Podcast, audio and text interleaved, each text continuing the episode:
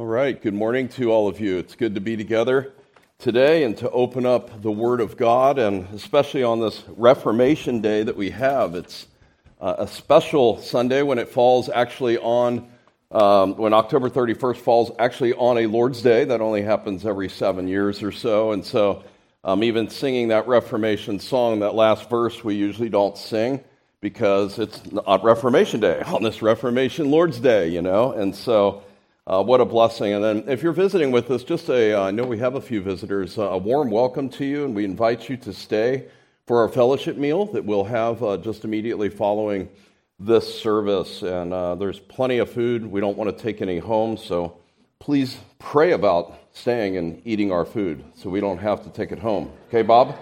And Bob? Um, you should, uh, in your bulletin, find an outline uh, for today if you'd like to follow along. And we are taking a break from our exposition in Hebrews. Uh, we do preach two books of the Bible here at Grace Bible Church, and um, uh, we're currently in the book of Hebrews, chapter 12, and we will resume that next week. But today, seeing that Reformation Day actually fell on a Lord's Day, and also knowing that there's some newer folks that maybe aren't quite as uh, familiar with reformational doctrines, I thought it would be helpful for our people to actually hear this. And the five solas, you know, those of you that come, you see these five solas up here. Maybe you're, you don't know exactly what it means. Maybe you have some indication of what it means. But we're going to expound that, not in that order. That's not your outline. Use my outline because it should be Scripture. We start with Scripture. And um, so we will do that. Our brother reads from Psalm 32, and one of the most important questions that arise in, for humanity really is uh, first of all, is there a God? Well, deep down, we all know there's a God, right? So the, so the first question is how can I be right with God? And you see David, an agony. Your hand was heavy upon me. You know, my, my strength was gone until what? I acknowledged my sin to you and you restored me. What a beautiful thing. The doctrine of salvation or soteriology, to use the, the more theological term, uh, is how can man be saved? How can we be right with God? Is it just simply filling out a little card? Is it raising a hand? Is it coming up here after the service and whiz bang, you're saved forever? Is that how it works? No, it's a little bit more detailed than that. We don't want to complicate the simplicity of the gospel, but how can one be right with God? And you think of all the religions of the world, all of the isms when we go down to Balboa Park to witness. And you got the this ism, that ism, this ism. Actually, the Hare Krishnas are back, believe it or not. I saw them about a month ago there. Um, you know, they all have their view. But you know what? I'm here to tell you there's only two religions in the world the religion of human effort, working, whatever it is, doing all your works, or divine accomplishment. Divine accomplishment. Man cannot save himself. God saves us. He is the one. Well, what I'm going to do is we're going to be looking at a few different texts. Um, Galatians 2, we'll touch on.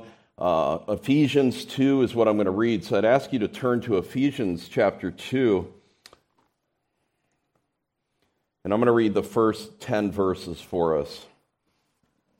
As you know, those of you that are familiar with this, it shows our depravity, how we're dead in sin, but God, how He intervenes, and then how we're saved. And then even after we're saved, we are His workmanship. So, verses 1 to 10. And you were dead in your trespasses and sins, in which you formerly walked according to the course of this world, according to the prince of the power of the air, of the spirit that is now working in the sons of disobedience. And among them, too, all formerly lived in the lust of the flesh, indulging the desires of the flesh and of the mind, and were by nature children of wrath, even as the rest. But God, but God. But God. Being rich in mercy, because of his great love with which he loved us, even when we were dead in our transgressions, made us alive together with Christ. For by grace you have been saved.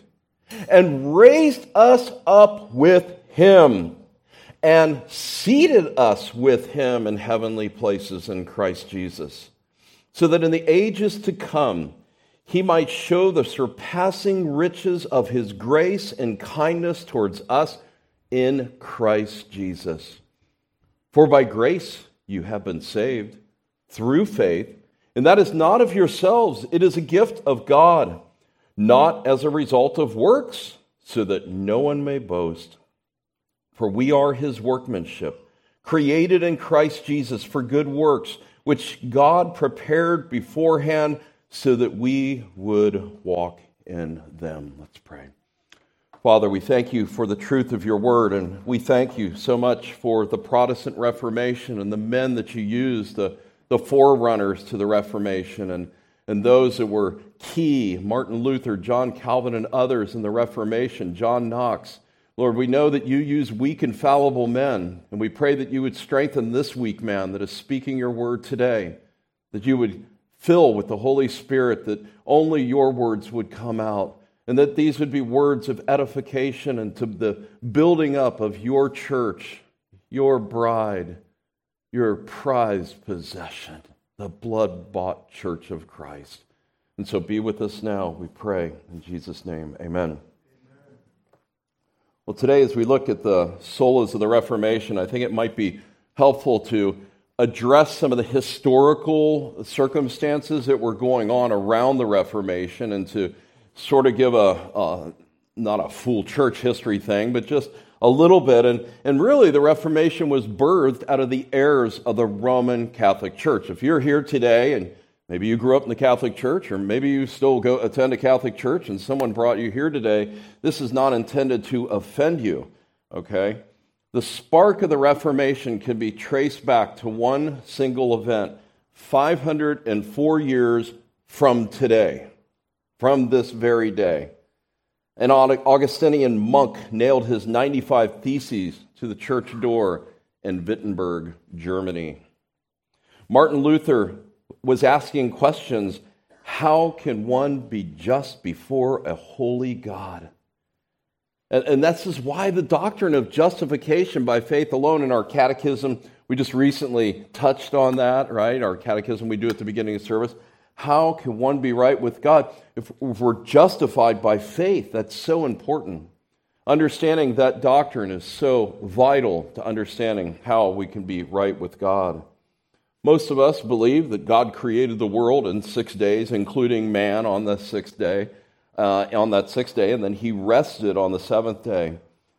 But God did not choose to redeem every single person that he created.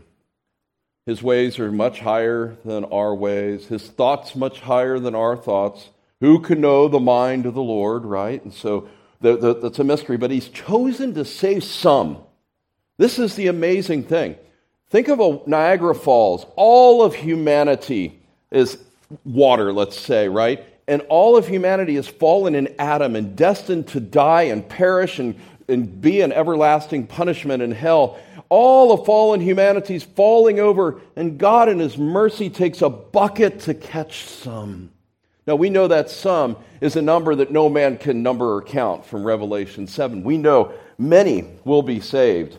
Um, we don't know who those are, but he redeems fallen humanity of his sovereign grace.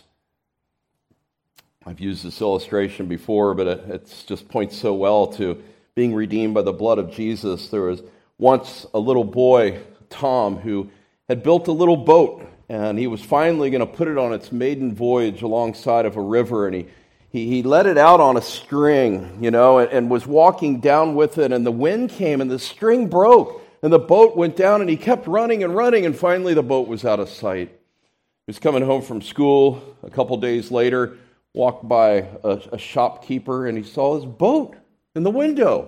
And he goes, Sir, that's my boat. He goes, No, sorry, it'll cost you a dollar if you want it. Tom ran home, dumped out all of his coins, this is obviously a story from some time ago. Exactly one dollar in coins. He goes back and he lays it down. Sir, here is the money. And he was ecstatic that he got his boat back. And as he hugged his boat that he spent so much time building, he said, Now you're twice mine. First I made you, now I bought you. That's what God has done with us. He's created us. But, but for those of us that are in Christ, the, the immeasurable love and mercy that He redeems us should make your hair on the back of your neck stand up. It's good news. Well, the Roman Catholic Church distorted these things. They degenerated into many errors and, and hints in church history. Just roughly, God's always had his remnant, but from 500 to the year 1500, you got a thousand years of what's commonly referred to as the Dark Ages. The Roman Catholic Church dominated during this time. The Pope claimed to be the head of the church. The Pope could speak ex cathedra and it was like the very Word of God, the 67th book of the Bible, every time he would speak. It led to a tyrannical exercise of power over churches. Power does corrupt. Popes used military power and huge amounts of wealth, and there was enormous moral scandals. There was times, like in the 12th century, where there was two popes. There was once when there was three popes, and they're anathemizing the other two, and they're anathemizing each other. It's just chaos. And that's what sin does. And the Bible does speak of this man of lawlessness.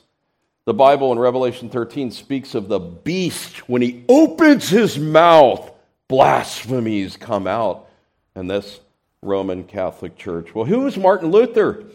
Well, the story of Martin Luther is a fascinating one. He's born in 1483. Just think of that, kids. 1483. That's a long, long time ago. He was training to be a lawyer in July 1503. He's on horseback riding. Lightning strikes so close to him, it knocks him off the horse. And when he arrived home, he told his father he was afraid of death and divine judgment. And he vowed at that point to serve God. He became an Augustinian monk five days later. He devoted himself to fasting and prayer and frequent confessions, but he was tormented, like David in Psalm 32, by the guilt of his sin. His sin had not been dealt with yet. He was in despair. He trembled at the smallest thing, and he would even later say, at the very rustling of a leaf, he would be on edge. And that's what guilt does. 1507, he was ordained to be a priest and began to study the Bible. How about that? you study the Bible, right?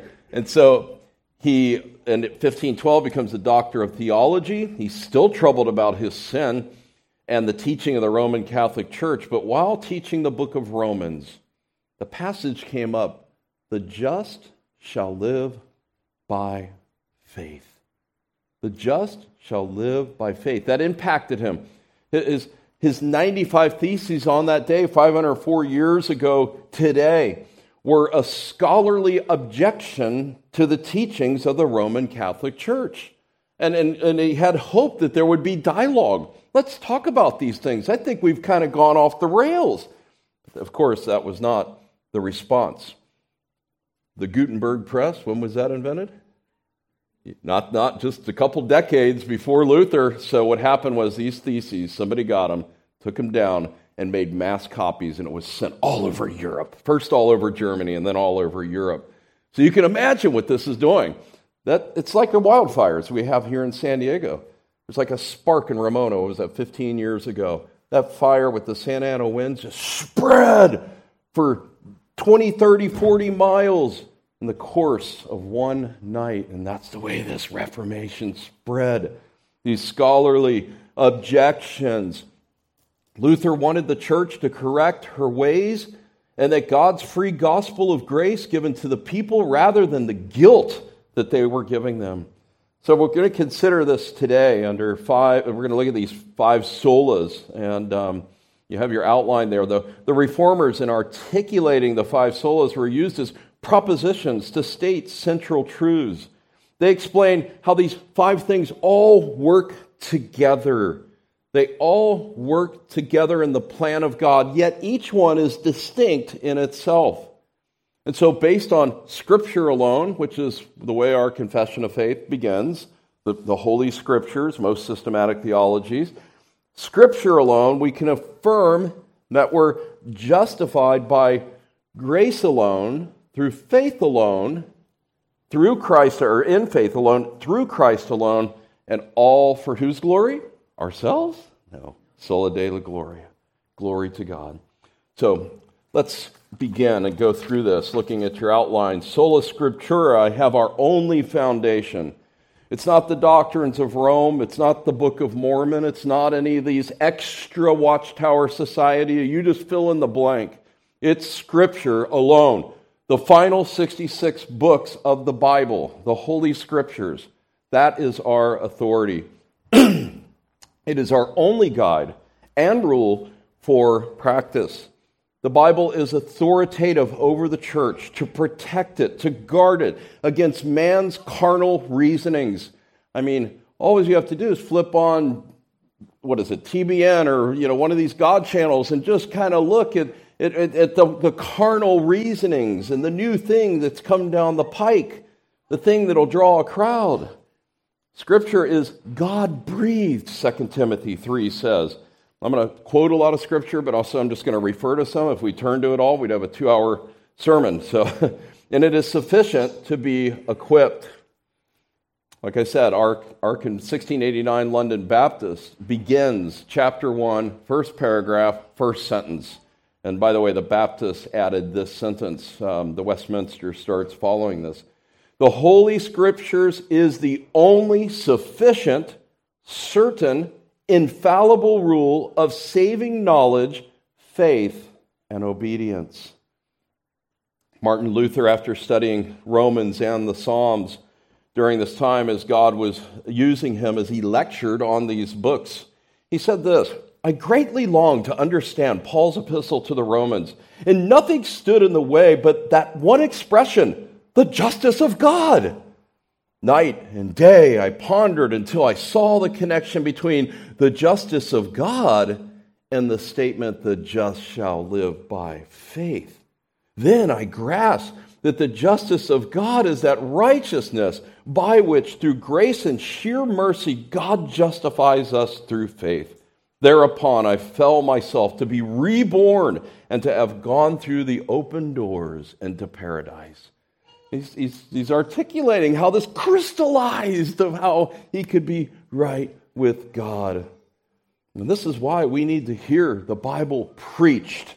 We don't need to hear man's opinions. We don't need to hear about politics and the Biden administration and the Antichrist and how many weeks there are in Daniel and where's the missing week and all that. We need to hear the word, how we can be right with God. That's what we need. That's what will fortify us and strengthen our faith that we can go to a lost and dying world and have an impact for good. Luther said this a simple layman armed with the scriptures is to be, be believed above popes and councils. Just a simple layman that actually has the word of God that's infallible. Secondly, under this head, the Bible is authoritative in the church, not priests and popes. Luther was constantly asked, and in all of these trials and, and, and all of this, he was constantly asked, By what authority do you do these things? Are you alone wise? They would ask him. And his answer was that he acted upon the authority of the Holy Scriptures. Right? Not his authority, not my authority preaching, it's the authority of the Holy Scriptures. In Luther's day, just before the Reformation, lay people were told they, they, that they shouldn't even try to read or interpret the Holy Scriptures, but leave that to the priests and clerics, the so called experts. But we believe in sola scriptura. Even the Vatican II handbook, which came out, what, a couple decades ago, it's for today's Catholic, says this tradition.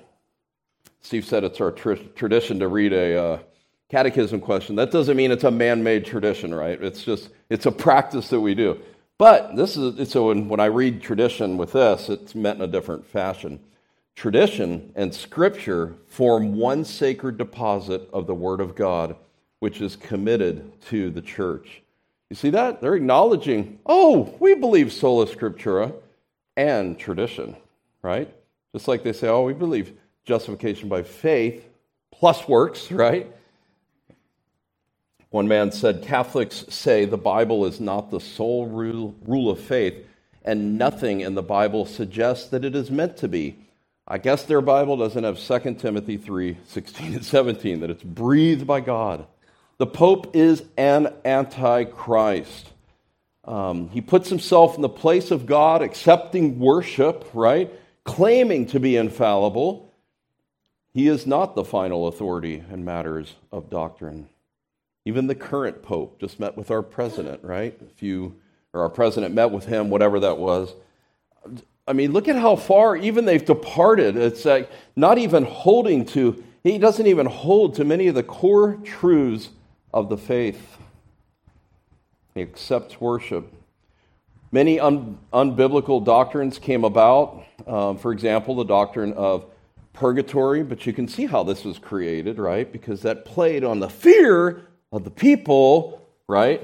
And so that was the whole idea is to keep them in fear and guilt Purgatory, if you didn't know, is said to be this middle ground between uh, um, heaven and hell, a place of paying a temporary penalty um, and, and, a, and a place to be prepared for paradise.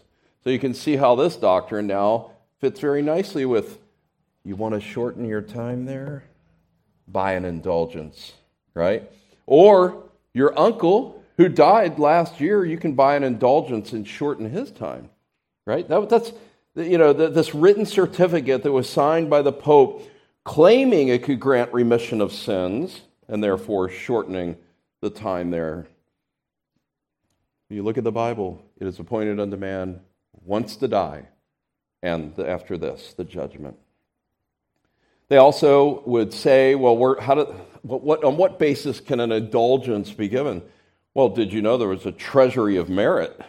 a treasury of good works, and the good works of Mary and the saints, and Christ's suffering, they would say, um, could be passed on to others. Loraine Boettner, a theologian of 50 years ago, said, Thus, not only the suffering and death of Christ, but also the good works of Mary and the saints become grounds for the forgiveness of your sins. One of Luther's uh, points, number 32. Those who believe that they can be certain of their salvation because they have letters of indulgence will be eternally damned together with their teachers. the biggest trial for Luther was at the Diet of Worms in April 1521, four years after the Reformation. He's being confronted with a pile of his books on a table most of you have seen the movie if you want to visualize that. And, um, do you or do you not repudiate your books and the errors of which they contain? Luther's response, very famous quote, bears repeating Unless I'm convicted by Scripture and plain reason, I do not accept the authority of popes and councils, for they have contradicted each other. My conscience is captive to the Word of God. I cannot and will not recant anything, for to go against conscience is neither right nor safe. Here I stand. I cannot do otherwise. God help me. Amen. it's a miracle. He got away. He was kidnapped by friends, hidden in a, a castle in, in Württemberg. And, um, and what did he do? That for that year that he was hidden, translated the Bible, the New Testament actually, into German. Well, third, under the said, Scripture alone is the perfect rule of church life. Uh, many in our day are guided by culture. What's the newest therapeutic and marketing techniques? And these are embraced as the Word of God is set aside. We get these things in the mail, we get email solicitations. Try this new thing and this whiz bang thing and draw a crowd. Biblically, you, church members, are called to be Bereans you're called to examine everything that you hear in the Word of God, to know the Bible, to be in the Word of God, because Paul warns in 1 Timothy 4. But the Spirit explicitly says in the latter days, some will fall away from the faith, paying attention to deceitful spirits and the doctrines of demons, and by means of hypocrisy of liars, seared in their own conscience as with a branding iron men who forbid marriage and advocate abstaining from foods which God has created to be gratefully shared in by those who believe and know the truth. You see, we have a responsibility to communicate the demands of the law, the holiness and righteousness of God, but the utter freedom of the gospel the, the, the goodness of the gospel, the free gospel that's based on the finished work of Christ. So, first of all, Scripture alone. Second, sola gratia, our only method. You are not saved by good works. We have nothing to offer to God. Salvation is a gift, for by grace you have been saved. Grace alone is our battle cry. Paul says it like this in 2 Timothy Who has saved us and called us with a holy calling. And in case you don't get it, not according to our works, but according to his own purpose and grace. See, our, our depraved nature wants to take a little bit of credit, doesn't it? Well, I was so smart. I was studying. I was in Bible school. And, you know, I just, I, I just dug down and, and I discovered this. And we, we want to take some kind of credit, but we forget what Paul says in Ephesians 2. We were dead. Do you know what dead means? Dead means if there's a corpse and I'm kicking it, it's not moving, it's dead, it's not breathing until the very breath of God, by the power of the Holy Spirit, breathes life. He made us alive in Him. It's a beautiful term that Paul uses. Actually, three of these terms, they're participles, they're linked together. He made us alive together with Him. In the original Greek, it ha- it's very close with Christ, this union with Christ, as soon as at the beginning. He's made us alive together with Christ. He's raised us up with him, and he's seated us with him. I love that aorist past tense, that it's as good as done. We're already seated next to him. It's a glorious thing. So, saving grace is sovereign grace. Paul tells the Corinthians, What do you have that you did not receive? And if you did receive it, why do you boast if, as though you have not received it? One of the other things that got under Luther's skin was the idea of Johann Tetzel being sent to Germany by the Roman Catholic Church to sell indulgences to raise money to rebuild St. Peter's in Rome.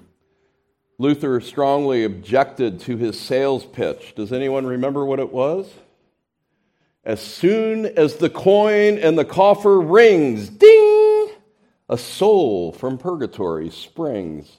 That's a good sales pitch, isn't it? You got your little, maybe try that at Balboa Park, see how many coins we can get. We can give it to missions. I'm just kidding with that. Obviously, we would not. But look at that. A soul, uh, as soon as the coin in the coffer rings. And, and who is he telling this to? Peasants who had very little the extreme poor, they were sent into these places to squeeze whatever little bit they could get out of them. Luther insisted, of course, since forgiveness of sins was God's alone to grant, that this was an error. And so he says in uh, number 86 Why does the Pope, whose wealth today is greater than the wealth of the richest Crassus, build the Basilica of St. Peter with the money of poor believers? rather than with his own money. So, the biblical teaching of salvation by grace alone separates us from all other religions. All those other religions want what? Human effort, right? Secondly, under this head, you're saved by God's sovereign grace alone. For by grace you've been saved through faith, and that's not of yourselves, it's a gift of God. In Romans 9, Paul puts it I will have mercy on whom I will have mercy and so it does not depend on the one who wills, the one who runs, but on God who has mercy. This is why when Luther spoke against the sale of indulgences, uh, not so much of their financial greed, but it was deceptive and destructive. That the merit of an indulgence rested on the false assumption that they're extra credits from Mary and other saints. What's the result of that? If you could just tap in and get this extra merit, complacency, right? Not true contrition, not true repentance. If you could just buy your way into heaven without the broken heart that David had in Psalm 32, right? So, Scripture alone, grace alone, and by faith alone. Mark, I wonder if you can close the blinds right there. I'm getting a reflection that's really blinding me. yes, that one. Thank you. Faith alone, our only means. Salvation is by grace alone, uh, but the channel is through faith. Luther said that if ever there was a monk that could be saved and go to heaven by his monkery, it was I. Right? So he was so devoted. But in Romans, it's clear. We read this passage here, verse 28 For we maintain that a man is justified by faith apart from the works of the law. Amazingly, in verse 26, he says, So that he would be just and the justifier of the one who has faith in Jesus. You know, that, that's, that's a hard concept to get. God's just, he hates sin, he's holy, but he can justify me? a sinner that's not holy, right? And of course, we know that's on the merit of Christ alone. Faith and belief in Jesus, it's a wholehearted trust. Faith is the channel through which salvation flows to us. What did Paul tell that Philippian jailer? Believe on the Lord Jesus Christ, and you shall be saved. And so we have the idea of belief and faith in Jesus is a rock solid trust in Him. Peter O'Brien says that if God's grace is the ground of salvation, then faith is the means by which it is appropriated. So faith itself, therefore, cannot be looked on as a good work. Many men are deceived by a false gospel. They complicate this. Um, you've got back to Charles Finney a couple hundred years ago, making, you know, claiming that that, that basically salvation rested upon man and then many after. Um, even during um, Luther's time, you had Erasmus that basically wrote a discourse concerning free will. And Luther responded to that, and this is how the guys did it back then without electric lights and without flushing toilets and without running water and had the time to write behemoth, behemoth volumes, right? Um, it's an amazing thing, a good use of their time. He writes back with one of his most famous books, The Bondage of the Will, which speaks of the total depravity of man and his inability to choose God apart from a supernatural work. Jesus himself says, You did not choose me, but I chose you. God supplies all for our salvation. 1 Corinthians 1:30 by his doing are you in Christ Jesus. The term evangelical has lost its really uh, lost its meaning in our day. It used to be a bond of unity of Christians who held to reformational truths, right? And now, what is it? It's an ecumenical exclusivity. Um, in the Cambridge Declaration, there's a phrase the light of the Reformation has significantly dimmed. And it has. At the same time, I will say that it is encouraging to see the growth of Reformed teaching and Reformed churches being planted around the world in missionary endeavors. It's very encouraging. No, I'm not post mill, but it's very encouraging to see that things are moving in a very positive direction, and we should be praying earnestly for that. And our church is very involved in that with our Reformed Baptist network and praying for missionaries and seeing church re- revitalization strengthened and, and coming back to the, the basic foundations. The Apostle Paul was zealous for the pure gospel of salvation by grace through faith. In Galatians chapter 2 and verse 16, he says, Nevertheless, knowing that a man is, is not justified by the works of the law, but through faith in Christ Jesus. Even we have believed in Christ Jesus so that we may be justified by faith in Christ and not by the works of the law, since by the works of the law shall no flesh be justified.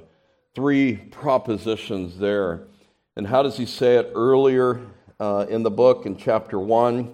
He says this I am amazed at how quickly you're deserting him, you Galatians who called you by the grace of Christ for a different gospel, which is really not another. Only are some who are disturbing you and want to distort the gospel of Christ. But even if we or an angel from heaven should preach a gospel contrary to what we have preached to you, what does he say? Let him be slapped on the wrist? Let him be chastised? Let him have a week of being grounded? No, let him be anathema. Let him be accursed. If you're preaching another gospel than the one that he has preached. So, scripture, grace, faith, but it's all, and this is key, sola Christus, right? He is our only mediator, the Lord Jesus Christ. Your salvation is secured by the meritorial work of Christ. He is the object of our faith. There is one God and one mediator, right, between God and men, the man Christ Jesus who gave himself as a ransom for all. His unblemished and sinless life, his substitutionary atonement, are all that is needed for your justification before God. We had a glorious prayer meeting this morning. We had a glorious time celebrating the Lord's Supper, and we were talking about all of the humiliation that he endured, all of the mockings that he endured, even from in the beginning in the Garden of Gethsemane, really, he's, he's distressed, and my soul is deeply grieved. And, and, and then the mockings before Pilate and, and the soldiers mocking him, but, but it was that sixth hour on the cross when darkness fell that he says, My God, my God, why have you forsaken me? God pouring out all of his wrath against his own son, whom he loved so much, but his son was a substitute for us. He stood in our stead. We deserve that wrath. And yet Christ was a substitute. Surely our griefs he himself bore, our sorrows he carried. And yet we ourselves esteemed him stricken, smitten of God, and afflicted. But he was pierced through for our transgressions, he was crushed for our iniquities. Our sins were imputed to him his righteousness is imputed to us so that when God sees us, he sees the righteousness of his dear Son, his sinless Son, his unblemished Son. He made him who knew no sin to be sin on our behalf that we might become the righteousness of God. Luther called this righteousness an alien righteousness that mean, well, we believe in alien? No, it's a foreign righteousness. It's a righteousness that's foreign to us. It's an alien righteousness. It says in Romans 3, verse 24, being justified is a gift by his grace through the redemption that is in Christ Jesus, whom God displayed publicly as a propitiation in his blood through faith a propitiation, satisfying all of God's wrath until the very last drop of God's wrath was taken upon his Son. No more wrath for God's people, for their elect. Later in chapter 5 in Romans, he'll say, Much more than having been justified by his blood, we shall be saved from the wrath of God through him. And so the, the Roman Catholic Mass is, robs God of, of his glory. It robs Christ of his finished work. You know, they're, they're re, in their own mind re sacrificing Christ at every single Mass. This is why the gospel must be preached. This is why the book of Hebrews. This is why people need to understand if you're professing faith, you've got to understand the book of Hebrews. You'll never fall into that error and glorious comfort. Uh, secondly, under this head, Christ alone is our great high priest. We've been studying that all through Hebrews, and, and it's absolutely glorious to know that he sympathizes with us, that he prays for us. Rome is wrong in saying that there's seven sacraments, that you need a priest to administer infant baptism, to confess your sins to, to go into the, you know, all of that, all the way to the last rites. The Bible clearly condemns this sacerdotal approach to being right with God, that we have another human make me right that I might be able to approach God. We don't look to a priest, we don't look to a man. Earthly priest will fail you. We look to our great high priest, the Lord Jesus Christ. Furthermore, we hold to the, the doctrine of the priesthood of all believers. Peter says, You are a chosen race, a royal priesthood, a holy nation, a people of God's own possession, that you may proclaim the excellencies of him called out of darkness into his marvelous light. We sing, In Christ alone, my hope is found. He is my light, my strength, my song, this cornerstone, this solid ground. He is the cornerstone, He is the solid ground for us. We trust in His finished work. We never doubt it that He has died for my sins and I can be right with God. How freeing that is. How, how that lifts the, back, the backpack of guilt and being weighed down with, with your sin to know that you are forgiven. And by the way, that amazing grace, that unconditional love, is a motive to what? Go out and sin all the more? No. If we might grow in holiness and we might please Him all the more. It's a motive unto living lives right for God. And then lastly, Sola Deo Gloria. Our complete resolve. Let's give God the glory. Amen. For our salvation, let's give Him the glory. There is no room for boasting about your salvation. Let him who boasts boast in the Lord. Jonathan Edwards has said, Those who have received salvation are to attribute it to sovereign grace alone, to give all praise to him who makes them to differ from others. The Westminster Shorter says, What is the chief end of man? What's man's chief end? To glorify God and to enjoy him forever. Where then is boasting? Romans 3:27. It is excluded. By what kind of law? By works? No, by the law of faith.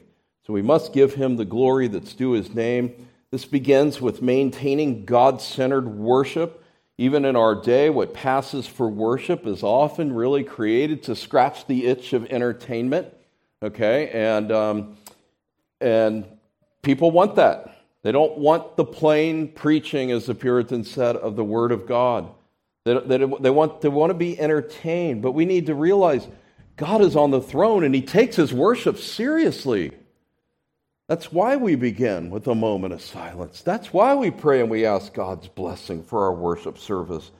We realize that it's a dangerous thing to come into the presence of God presumptuous.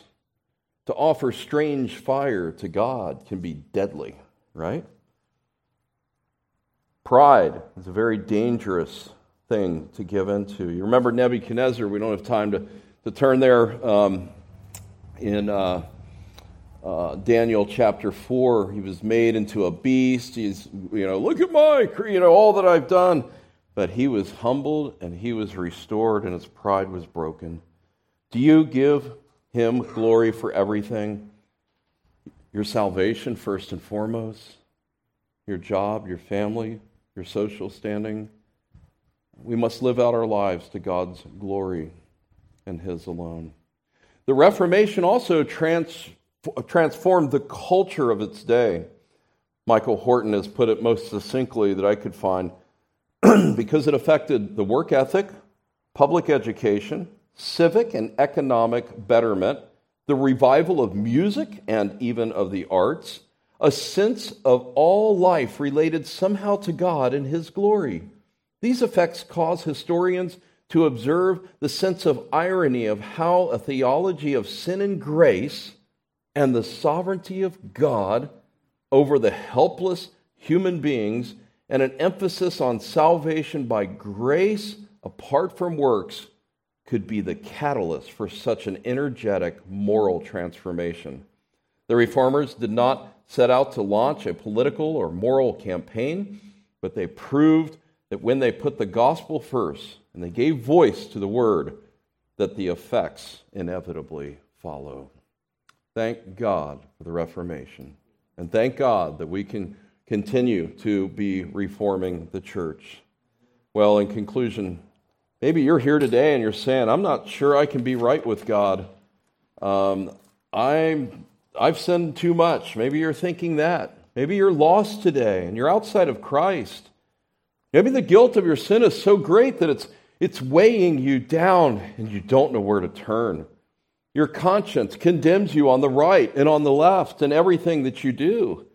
You need to understand that the gospel is the power of God unto salvation. The just shall live by faith. God saves by his grace and for his glory. But you must repent and believe. You must admit that you're a sinner, and you must run to Christ. Paul puts it simply if you confess with your mouth Jesus is Lord, if you believe in your heart God raised him from the dead, you might be saved. You will be saved, right? That's the good news of the gospel. And those of us who are in Christ find great comfort in this gospel. Each of us have been hurt and scarred from our time of living as slaves to sin. Each of us have, have encountered the trials and tribulation of even after we've been redeemed in this Christian life. But He is working something in us. He is shaping us into something, into the conforming us into the image of Christ.